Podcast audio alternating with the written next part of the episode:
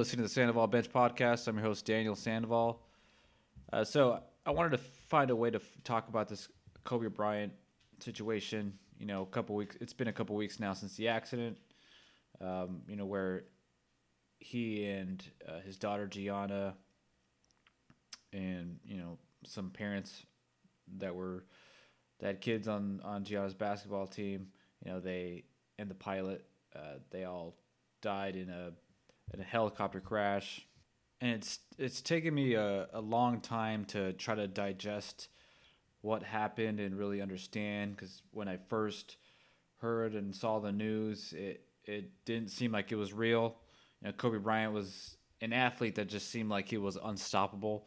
You know, he had just retired. He's been retired for about four years now, and it seemed like nothing could stop him. You know, he had that Mamba mentality thing, and you know anything he was he was going to set out to do, he was going to do it. You know, whether or not uh, you believed it that he was going to do it or not. You know, he just had that drive. He had that self motivation, and even you know, post playing career when in his retirement, he was, you know, he was coaching his daughter's games. He was doing all kinds of things. He won an Oscar uh, for his his short uh, Dear Basketball. You know, he had this media company he had built. He was making you know kids kids shows and and writing books and stuff. So he was doing a lot of different things that he wanted to do outside of basketball. You know, while still kind of being involved in basketball because his daughter Gianna had an interest in it, so he was coaching his team, her team, and then you know he was uh, training some players in the off season, you know, different summers and stuff, and he was doing detail with ESPN. So he was still part of the game, and he was kind of becoming an ambassador uh, for the game as far as you know mentoring younger players, and he really became a huge combat, um, ambassador for uh, women's basketball. You know, he he built a relationship with uh, Oregon's Sabrina Ionescu. You know, he mentored her, and then they trained together and stuff. So, you know, he kind of just became this this person that people would look to for advice. And even like Giannis was like, "Hey, Kobe, I want a challenge too." And then Kobe gave him the challenge to win the MVP, and Giannis went out and did it. You know, so he was just kind of that that figure for everybody to you know look to or to um, to talk to about you know building that building that mental toughness and and what to do and how to how to train to get to that next step. My favorite thing about Kobe though was his relentless work ethic and you know the you always heard those crazy stories like he's like um, where he, he had to show up earlier than other people to show like hey you you feel like you're to be your best and you're you're doing extra work but just know that I'm to be outworking you every every time. You know just always always just remember that. He always had to show people that.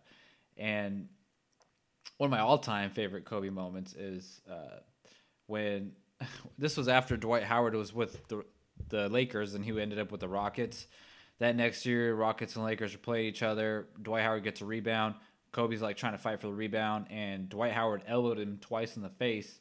And they kind of they kind of argued, came you know came face to face a little bit, and then the rest was breaking them up. And then Kobe's just looking at at Dwight Howard. He's shaking his head, and he called him soft.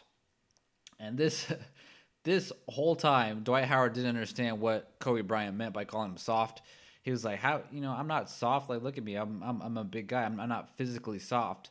But Kobe was talking about his mentality. He was mentally weak and he was soft, and that's why he didn't last in LA because he couldn't have someone like Kobe on him. He didn't have the work ethic that Kobe had, and Dwight Howard did not understand this the entire time until recently, where he's like, "Wow, I finally understand why Kobe called me soft because I was soft mentally. I was soft.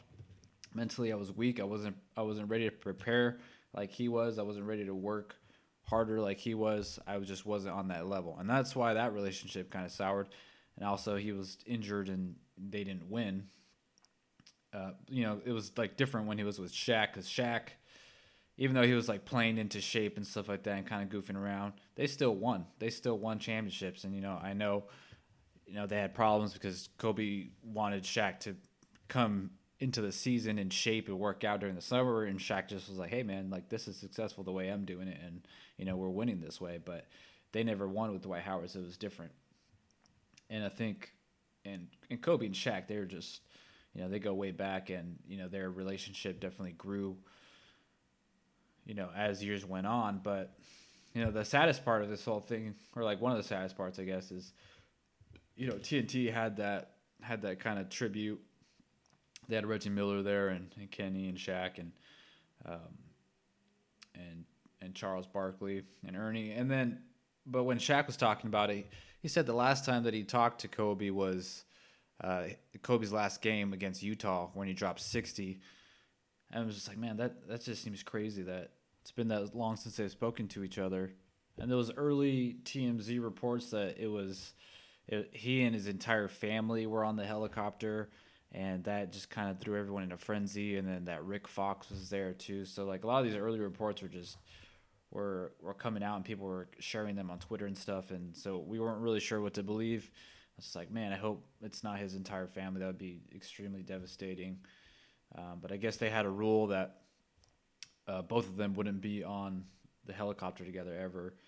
Um, so, and they were actually going to Gianna's basketball game where he was going to coach. You know, he started that Mamba, uh, the Mamba Academy, and and you know, so yeah, it was just a, a devastating thing. And you know,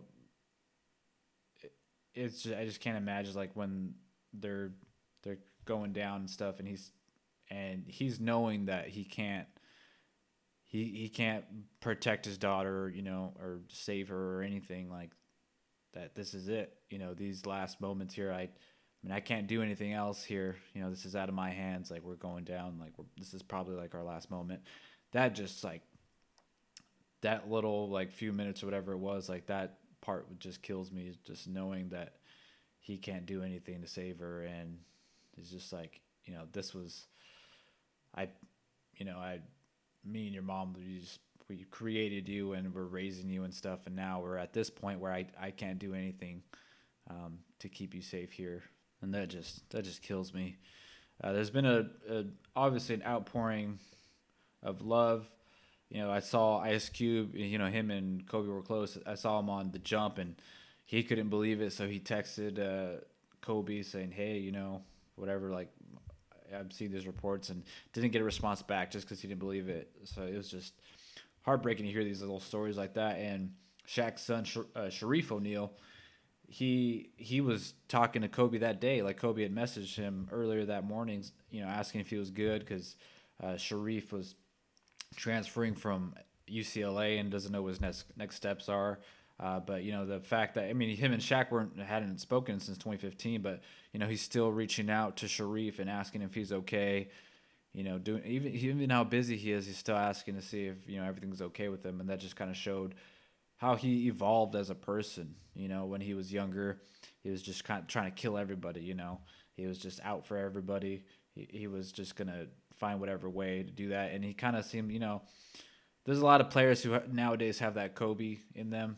You know, there's like Russell Westbrook and you know guys like that where they're just like 100% all the way and they're just to do whatever it takes. But then, you know, later in his career, Kobe kind of became that mentor as I as I spoke about earlier and you know, he's just like a he was trying to those young Laker teams. He had to coach them up and really be that guy for them and that you know veteran leader and and teach them how to be professionals and better players and and I mean remember he he dragged one of those teams to the to the eighth seed in the playoffs and then he got injured.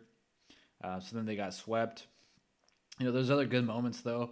Uh, you know when he he tears his Achilles against the Warriors, and you know uh, you could tell he knows like, hey, this is you know, this is probably my Achilles. Like, this is a major injury here. And then he's still just dragging himself to the free throw line, hits both of the free throws, and then they pull him out of the game. That was a good Kobe moment. And then the finals, 2009 against uh, the Magic. And then when Matt Barnes inbounding the ball and he's like, like pretending to, to hit Kobe in the face and Kobe's not flinching. Uh, but there's other camera angles where it says he wasn't directly in his face, but I don't know. I want to believe that he was directly in his face. Um, there's a time when he, he hit that shot. I think it was against the Suns, and he hit the he did the big balls dance. There's a game against Raptors when he hits 81 points, the buzzer beater in the playoffs against the Suns. You know, there's a lot of there's a lot of great moments, and even like literally the day before, uh, LeBron had passed Kobe Bryant on the all-time scoring list. He did it in Philadelphia, where Bryant uh, Kobe went to high school.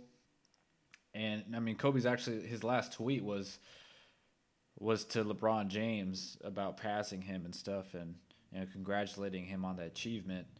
So that was, and this was just like this was just kind of sad to think about too. Was that that night, uh, Kobe or not Kobe, uh, LeBron wrote "Mamba Forever" or "Mamba for Life" on his shoes as dedication to Kobe. You know, not knowing that next day what would happen. You know, so it was like people were, people were kind of talking about Kobe's career again. He was kind of being brought up again because LeBron had just passed him. So you know, we were seeing clips and stuff of his 81 points and different Kobe highlights and interviews and stuff. And then this happened. So then it was just like wow, and uh, yeah, it was just devastating. And you know, Carmelo Anthony, he he had apparently he had just spoken to Carmelo Anthony because they the Blazers were going to play in in L.A. on Friday on that Friday and uh, they were gonna go to dinner the night before and stuff, and you know, uh, Melo ended up sitting out that game against LA, and you know they had a big tribute for Kobe. LeBron gave a speech and stuff, and um, there's been there's like a whole memorial outside of Staples, and players have been changing their their jersey number if they're if they wear number eight or number twenty four. They've been changed it to something else, just you know, kind of retiring it, but not fully retiring it. There's also a petition to change the logo to Kobe Bryant. You know, so there's a lot of a lot of stuff, but you know, it's it's like these these major deaths like this that put everything in a perspective for people. Like, hey, you know, I got, you know, if you haven't spoken to someone or you know, or you're mad at somebody or whatever, and you know, this always makes you think like, oh, you know, life's pretty short. I should go talk to this person. I should, you know, repair this relationship. I'm not one to judge. I'm not going to tell you to do that because I haven't done that myself, so who, I would be a hypocrite to say that you should do that. But if you feel impelled, compelled to, or you feel like you should do something, um, then go ahead and do it. You know, um, but you know, it, I know it, it's always a shame that these these kind of deaths have to happen to, to for some people to realize, you know, how fragile everything is, and you know, everything could be just gone in in a second. You know, um, so hard to have like a, a, a, a normal natural segue from that. But you know that week there was all there was a Super Bowl that that had to be played. Um, you know, and for that week I wasn't really wanting to talk or do anything about the Super Bowl until like the day of, I guess. But you know, just because this, just because how big of this this was, you know, this was like this was for like my generation. He was our Jordan because you know we saw I saw Jordan when he was like at the tail end of his career with the Wizards, and you know he was already that was in 2003 when he came back out of retirement, and um, you know it wasn't the same. But I remember watching those games, and um, it was always like, yeah, you know Jordan's the best and stuff. But I never saw his whole career. But Kobe, I saw like the majority of his career you know his 20 year career that he had there in LA. So he was like he was played the same position as Jordan and you know had almost all the same moves and skills and everything, you know, and he had five championships. So he was he's my generation's Kobe. So this this was that this is a, a huge a huge death, you know, for for people my age and I you know for all people, people of basketball and because uh, he was a global icon. You know, there's people in all other other countries and stuff were paying tribute because he had a he had a global impact. You know, everyone knew who Kobe was. Um, so it's uh, definitely sad and you know be hard to recover from that. You know, he was only 41. Um, so you know, it's just heartbreaking.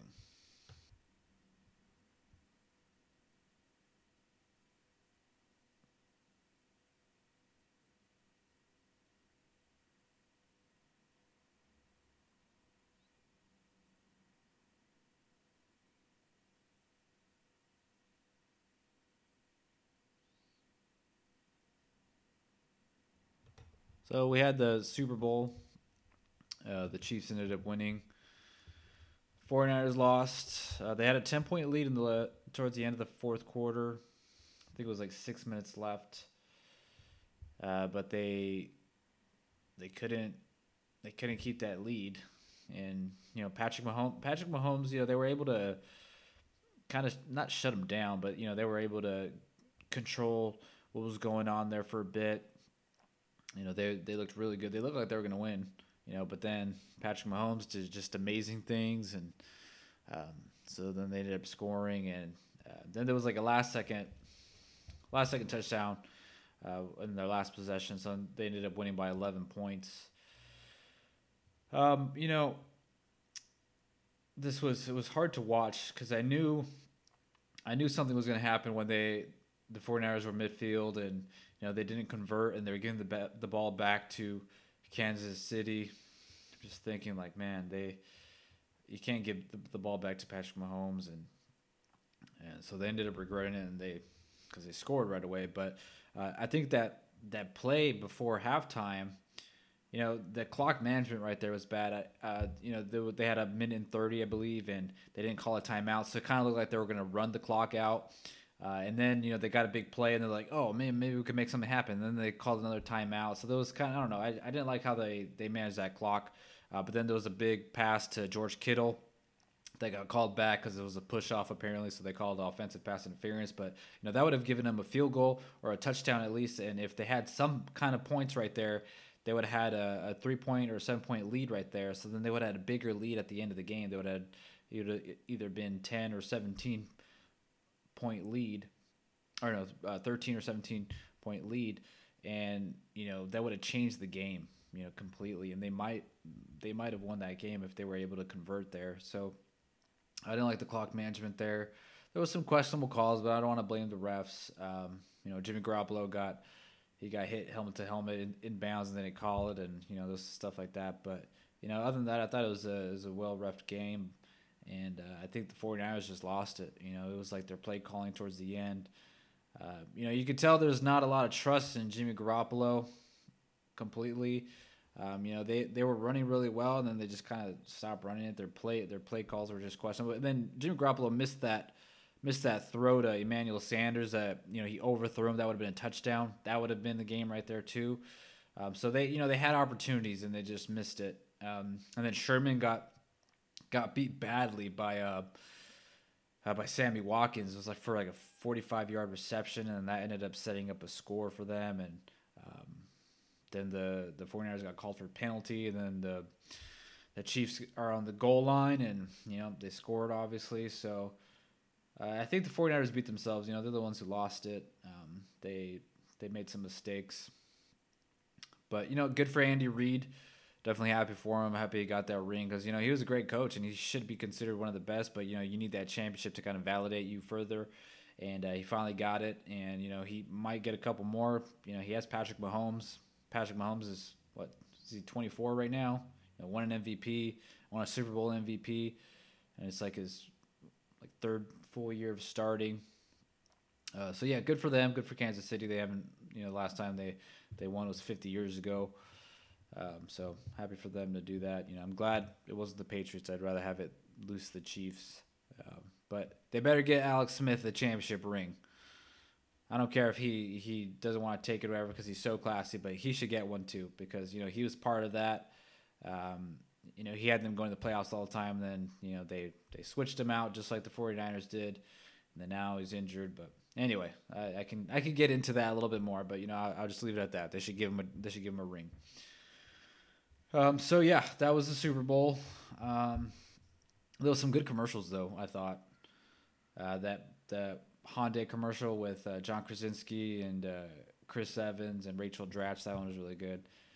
Uh, I thought that was funny. And then the one Jason Momoa where he's like, he's like walking in. he's like, oh, you know, I'm finally home. I get to relax and stuff. And he's like taking off his muscles like they're fake. And he's like this gross, like skinny looking guy.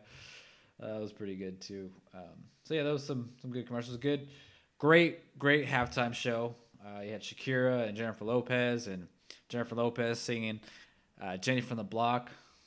That shit still slaps. And then Shakira, nothing but bangers there. Hips don't lie and all that good stuff. And yeah, that was uh, that was very iconic. You know, um, they were the first Hispanic women to to perform at the Super Bowl halftime show, so that was great to see. And then Demi Lovato did the anthem, so it was great they were definitely representing. Um, so it was yeah one of the best shows I've seen in a long time. So um, it was very good, and it was a it was an exciting game too. It was a good game. It was a little boring the first half, but then it picked up. So you know I think ratings were a little down though, um, actually, but. Um, it was everything was great overall. I thought the only thing that would have made it better is if the 49ers won, obviously. So, uh, so now we'll fully transition to to focusing on basketball now. Um, I guess there's some baseball news too. You know, Mookie Betts got traded to the Dodgers, and uh, you know the Red Sox were just kind of obsessed with being under under the the luxury tax, so they they traded him. But it's being held up right now. It might not go through. Uh, they're, they're, they have some medicals back from uh, whoever the Dodgers were sending, and the Red Sox don't like it apparently. So there's a holdup right now on that trade. Uh, but I think it'll it I think it'll get done. They'll try to figure something out. But now I think they're trying to get more out of out of the Dodgers than before because of you know the backlash that they got for trading Mookie Betts. So, because I mean, if you, the Dodgers if they do get Mookie Betts, you know, I think it's going to go through. But man, that t- they need to win a World Series now. First, you had the cheating scandal with the Astros and and the Dodgers and the Red Sox. I mean, yeah, and so the Dodgers weren't didn't get those, but you know they were in the World Series, and uh, so they have to win with this roster. If they don't, then they're just they're like full on chokers. And if they don't win with that roster, um, and then there was some trades in the NBA. Uh, you had Andrew Wiggins got traded to the Warriors for D'Angelo Russell, and I, I mean, it was a it wasn't a great signing sign and trade for the Warriors when they got D'Angelo Russell. I mean, I, that was like the best player that they could get for uh, for KD, and I I, I don't th- and they didn't want to leave with nothing, leave that situation with nothing. Um, so they got D'Angelo Russell, but you know, as far as fitting, it was going to be Steph Curry and Klay and and D'Angelo Russell, and then Draymond. You're gonna have like three guards, and two of them aren't good on defenses. Kind of kind of weird. Uh, but you know, the Timberwolves have been tied to D'Angelo Russell for a while because you know they're kind of outspoken of having D'Angelo Russell and then Karl-Anthony Towns playing together. You know they have a relationship, and um, so there was there's always rumors about them going there. And then anyway, they traded for Andrew Wiggins. I, I'm not. Andrew Wiggins just seems like he doesn't like playing defense. He's just, I mean, he does score, but he's not efficient and he's just kind of seems like he has a bad attitude. Like he does he just seems like he plays because he's in the NBA. Like he doesn't really care, you know. That's the vibe I, I get from him. He just I don't know. He's kind of soft too. It seems like I don't know, but we'll see if it works. Um, I definitely have some questions, but you know, Steve Kerr said the other day, he's like, you know, we don't need Wiggins to be a superstar. That's what the Timberwolves needed him to be. We just needed him to fit a role on our team because you know they already have Steph, Klay, and Draymond, so they don't need Andrew Wiggins to be that guy. But you know, if he was that guy, I mean, he's only what 23, 24 right now, so he's still young. And then as as those other guys age a little bit more, then maybe you know in time they can pass the torch to Wiggins, and then you know they can develop some other young guys, and then you know continue that success. But you know they got a lot of work to do. I I fully expect Draymond to uh, to get in his ass a little bit, and you know make him play defense and just get in his head and just completely tear him down and then build him back up and make him a different person. So Andre Iguodala finally got traded from Memphis. There was a little back and forth with Ja Morant and uh, Dillon Brooks wanting him to get traded because like, oh hey, we we want people who want to be here. If he doesn't want to be here, if he doesn't believe in us, us against the world, all that crap. Uh, so they, they were like, hey man, yeah, just trade him, and and he threatened to sit out the rest of the year. I mean, he hasn't even played all year. They're going to sit out the rest of the year if they didn't trade him to his desired team. The Miami Heat finally got him, uh, and then the Heat also got uh, who else did they get? They traded uh, Justice Winslow to Memphis, Dion Waiters to Memphis, so they got rid of them. Uh, but they got back Solomon Hill and Jae Crowder. And man, I love Jae Crowder. And then you have Andre Iguodala on that team already. Then Jimmy Butler. The watch out for the Heat in the East, man. They're going to be able to lock people up. Giannis better be ready to try to score on on Jae Crowder and and then Iggy coming out for the help, and then you got Jimmy. So they're gonna be really good defensively. They're just gonna lock people up. Um, so I'm excited for that that Heat team. They've been surprising some people. They're having a really good year this year. Uh, Houston traded Clint Capela to Atlanta. and you know they they didn't sign they didn't sign any centers, so now they don't have any centers. They had PJ Tucker the other night uh, playing center and trying to guard Anthony Davis. It was like, wow, they're Lakers gonna blow out the Rockets. The Rockets ended up winning, and they didn't have a center, and they're not. I don't think they plan on signing a center. That team is really interesting. That you know they have James Harden. He's leading the league in 35 points, and I was looking up the stats the other day. I was like, well, you know what? How's Russell Westbrook fitting in? And and he's like he's leading, he's like 10th in the league in scoring at like 26 points a game. So it's just they're they. I don't think they're gonna go far, but they that team just always fascinates me, like the way they play and and the scoring and stuff. You know, they can just blow you out any night, but they could also have terrible games because they take terrible shots. So it's just like it's really hit and miss with them, but we'll see how that ends up turning out. Um, I like the trade for Atlanta though. Um, you can you have a good pick and roll partner for uh, for Trae Young and Clint Capela. And then Marcus Morris, he got traded to the Clippers, which I like. I always like the Morris twins. I like how they play.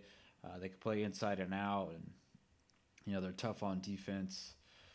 Um, so that I, that that could be a good move. They also got Isaiah Thomas, but they plan on cutting him. Uh, War, in smaller news, I guess Warriors traded uh, Glenn Robinson the third and Alec Burks to the Sixers. The Sixers are just frustrating. They've lost four in a row they just don't. I don't know. They just seem like they're not. They're kind of laid back, hanging out, and you know they're just they're playing a little soft. I thought the addition of Horford would really help them uh, mentally because that's where they need help, um, especially Embiid and, and Simmons. Like they're just I don't know. They gotta they gotta do something with those two. I think they need to trade Ben Simmons. I think I think I'd rather have uh, Embiid. I think he's the better player. Simmons still can't really shoot. Um, and Embiid can shoot. He can he can post. He can play defense. He can do everything. He's just like him and Giannis should be a little more on the same level than they are. But Giannis, he just wants it more, right? He has he has that work ethic. He just works out a lot better. He diets right, and he just does everything right. And and you know, I feel like Embiid, he needs to get he needs to bulk up a little better, but a little bit, bit more. He seems like he's just got a little bit too much weight on him. You know, he's always kind of injured and something's always going on with him. He he's been having you know hit and miss games lately, uh, but yeah, because I think I had I had the Sixers in the finals playing the Clippers and I had the Clippers winning. Uh, but you know, right now it looks like Milwaukee's going to go to the finals instead of the Sixers. Uh, but even the Heat, you know, they might do something. Uh, the Pistons, they traded Andre Drummond to the Cavs. I don't really know why the Cavaliers want Andre Drummond. Uh, they have 13 wins. I think probably just to have some trade assets. You know, they they probably want to end up trading Kevin Love and Drummond and maybe Tristan package them together or something. Um, so yeah, they don't seem to be going anywhere anytime soon. They have they have bad contracts on that team. Um, in the West, uh, Lakers still have the number one seed at 38 and 12. You got the Clippers at the second seed. Denver and Utah third and fourth. Denver Utah have been you know finally playing a little bit better. Uh, Rockets are at fifth, and oh, uh, the Thunder, yeah, Thunder surprised some people, thirty-two and twenty. Man, I thought they would be good this year, but not that good. I thought they would win a total of you know thirty-eight to forty-one wins, and you know they'd be a, a competitive team. But I did not expect them to be the eight seed. I was expecting like eight or nine, you know. But uh, Chris Paul has been done a really good job being that leader of that young team, and you know, having them progress a little bit further. Uh, Mavericks are at the seventh seed. You know, they've kind of fallen off. They were they were a little higher than that uh, early on. Memphis is the eighth seed at 26 and 26, and then uh, then they're followed by the Blazers and the Spurs, uh, nine and ten, a couple games back.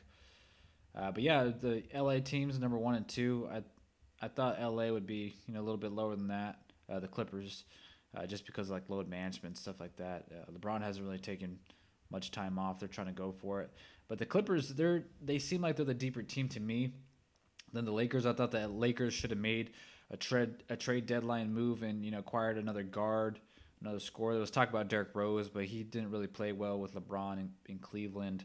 Uh, but I think this Derrick Rose is a little bit better than he was then. Or you know they were kind of looking at Spencer Dinwiddie, you know some other guys like that. Um, you know, they're apparently still trying to sign Darren Collison, who's retired. Uh, so we'll see. But I think the Clippers are a deeper team.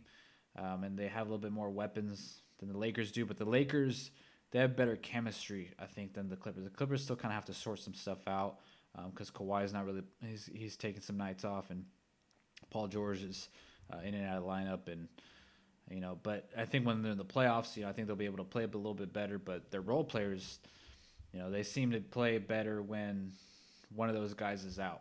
But when both of them are in, they don't seem to play as as much because uh, offense, you know, obviously is going to run through Paul George and Kawhi. So, but they have the highest ceiling, I think, in the West. Um, but I think Denver and, and Utah, I think they're that next tier. Um, I think they could they can make some noise in the West for sure. Uh, but it should be should be Lakers and Clippers if nothing else happens in the, the Western Conference Finals. The East, as I said earlier, uh, the Bucks have the best record. They only have seven wins. They're on pace to uh, to be a, a 70 win team. So, at which would they would join the the Warriors and the Bulls. Uh, so they're 44 and seven right now, and then Toronto shocking some people this year. Uh, Siakam has taken that next step. They're 38 and 14, which is this time last year. This is a better record than they had when they had Kawhi and won the championship. So they're on pace for a better record. But I think when they go to the playoffs, they're going to have to consistently play these teams, these better teams, without someone like Kawhi. So we'll see, you know, if that if they're able to hold that up. But uh, third in the in the East is Boston at 36 and 15, having a great year. But I I really expect Miami to climb up to that that second spot. Right now they're in the four seed at 34 and 17. But you know, with these acquisitions they just made, I think they're gonna they're gonna be a lot better defensively, and uh, it's gonna be exciting to watch them. Philadelphia is at the fifth seed, 32 and 21. They need to get together. Um, I I don't see that happening. I think it's just kind of. I think it's going to spiral. I know it's pretty early still, but I think it's going to spiral out of control. You know, they're going to make a move in the offseason, a big move. Uh, and then Indiana, 31 and 21. Uh, Brooklyn, 23 and 27. And then you got Orlando, eight spot at 22 and 30. And then uh, Washington and Chicago, kind of filling up those nine and 10 spots. Uh, but yeah, the East, I think, I think Miami and Milwaukee are are number one and number two in my opinion of you know best chances to uh, go to the finals. And then Boston is third. They're a lot better with uh, with Kemba this year than they were with Kyrie. Um, they seem to be a lot closer and playing a lot better together. Uh, so we'll see. But it, you know, it's been kind of a down year a little bit to me. Um, you know, some nights are pretty good, but some are just you know some of these marquee games where they're on TNT or ESPN. Some of them are just blowouts, man, and uh, but some of them are pretty exciting. Um, so we'll keep an eye on that. Um, been watching this new show on HBO, The Outsider. Uh, it's based off a Stephen King novel. Uh, you know, it's it's like a detective show, but then there's also like some paranormal stuff or kind of like sci-fi, I guess. Uh, but it's first episode is really creepy. Uh, Jason Bateman's also in it. He also directed it. Uh, but yeah, first episode gets you really pulled in. It's really really creepy, and then it's it's really dark, um, but it's it's really good. And it's on this in this novel that Stephen King wrote. It's about this uh, this murder happens, and uh, the person that they think it is you know they think is the killer. He's confirmed to be at two places at once, and so they're they're kind of confused. But uh, in the novel, he ends up the person gets in prison time, obviously, because like, hey, we, we have evidence that you're here. But there's evidence that he's also at the another place at the same exact time. So um, so these investigators are trying to investigate it and, and figure out like what does this mean and stuff. But the show is is really good, and it's not a miniseries either, which I'm surprised because HBO's been they've been making these great shows, but they're all miniseries. I'm like, man, this is just gonna end after six weeks, and then I'm gonna need another show. Um, so this one is normal show, normal length show, uh, and the main actor is is uh, Ben Mendelsohn. I think I'm pronouncing that right. Uh, he was in Rogue One. He was in Dark Knight Rises. Uh, like he's like he's that actor. They're like, oh, okay, he was in that thing, you know. But he's really good in this one. Um, so it's uh, it's interesting for sure. I highly recommend it. And I saw I watched that movie Honey Boy last night. I know I've been I've talked about it a couple times on on this show um, about you know kind of the movies to watch for and stuff. Uh, this is the one that Shia LaBeouf wrote when he got arrested um, filming that movie Peanut Butter Falcon, and this movie is on uh, based on his his youth and you know when he was a child celebrity and and his his relationship with his dad, and he actually he plays his his dad in this, and then Lucas Hedges plays Shia LaBeouf like in the early 2000s, like when he's in his early 20s.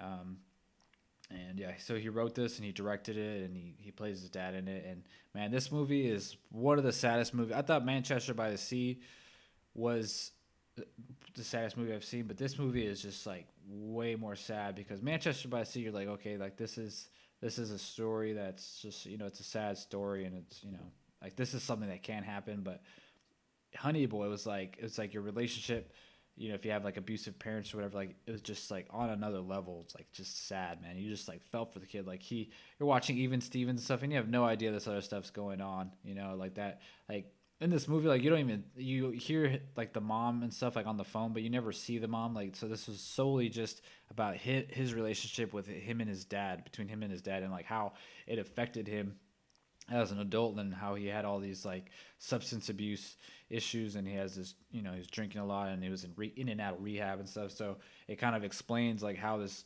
spiraled his career and life out of control for a while there and then you know this filming this movie Peanut Butter Falcon and then having this life experience and then saying, "Hey, you know, I need to I need to write about this or make a movie about this." And there was some lines in there that were just like they they hit so hard. Like that movie was just like, man, it hits you when you watch this. It hits you like a ton of bricks. Like it's it's a heavy heavy movie. Uh, but they uh, it finally showed up on Amazon Prime yet starting yesterday, so um, I would watch that for sure. It's a really good movie. Um, there's some some new seasons of, of some some shows that I like that are coming back. Uh, Better Call Saul, it's gonna be back in February, I believe, or March. So it's coming out this this month or next month. Um, what else? Westworld is coming back in March, and then also uh, Ozarks is getting the one with Jason Bateman on Netflix. That was coming out in March as well. Um, so we're getting a lot of a lot of shows I've been really into. We're getting a lot of those back. And Better Call Saul, that the last season hasn't been put on Netflix because they they want you to sign up for um, AMC's monthly uh, subscription thing that they have. So they're not releasing it on Netflix until they re- until this new season comes out. So don't sign up for the AMC crap. It's gonna come out on Netflix. I know it's been like three years and it hasn't come out, but they're just trying to time it they're trying to extend it and not put it on there for a long time so then people sign up for it. And i almost signed up for it but i said no fuck you i'm not doing that. So i, I waited this long so i'm to catch up and i'm to because i haven't seen that that last season so i'm to watch that season. And then i'm to watch the new the new season on amc because i got it pre-recorded since when after they show the season they don't they don't re-air it because they want you to subscribe. So you have to have dvr and record it and then keep it all there um, so yeah, I'm, I'm, finding a way to, to, to beat it because I don't want to have to have all these extra subscriptions and stuff all the damn time because there's it's crazy. They have all these different all these different things on. So I have I have Netflix and HBO and all this random crap, but you know I never have time to watch all of it, but I try to make it. Anyway, so um, yeah, so look out for those. Uh, the Oscars are on on Sunday, um, and I, I haven't watched all the movies. I always try to watch as many Oscar nominations as I can, uh, but I, I, haven't. I haven't watched that many. I just watched uh, Honey Boy as I talked about, and then um, I watched Once Upon a Time in Hollywood. Marriage Story was really good. Uh, the Irishman. So these are the ones that are nominated for Best Picture: The Irishman, Little Women, uh, Jojo Rabbit, Marriage Story, Once Upon a Time in Hollywood, Parasite. Parasite got really good reviews. I want to watch that one. Uh, Ford versus Ferrari. I, I have heard great things about that, and it got nominated for Best Picture. At first, when I saw a trailer, I'm like, I don't want to see that. That just seems like, like, do people like Matt Damon? Like, I I always feel like I like Matt Damon, like I should like my Matt Damon, but then I see Matt Damon, and then I'm like, fuck Matt Damon, right? Like, I don't know. It's just like, like okay, it's just Matt Damon. Like I like Ben Affleck way better than Matt Damon. Uh, 1917, that was also nominated. Joker, Um, so yeah, The Irishman is great. That's the one I saw. Uh, it's on Netflix. I've been wanting to watch it again, but you know you do have to have three and a half hours for that. Uh, Marriage Story also on Netflix. That was a good one. Uh, Once Upon a Time in Hollywood. Um, that one was great too. And then, yeah, that's all I've seen. I haven't seen anything else. Uh, Joker surprisingly got nominated uh, for Best Picture. Been wanting to watch that. I I didn't want to pay for it just in case it was bad, because those movies are always hit and miss for me.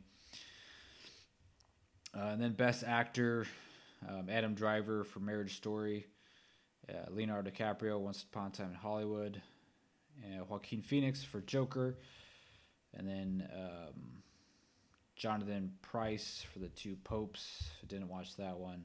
Uh, Antonio Banderas uh, for Pain and Glory. I didn't watch that one. Um, so there's a lot I didn't watch, I guess. Uh, Best Supporting Actor, uh, Brad Pitt for Once Upon a Time in Hollywood.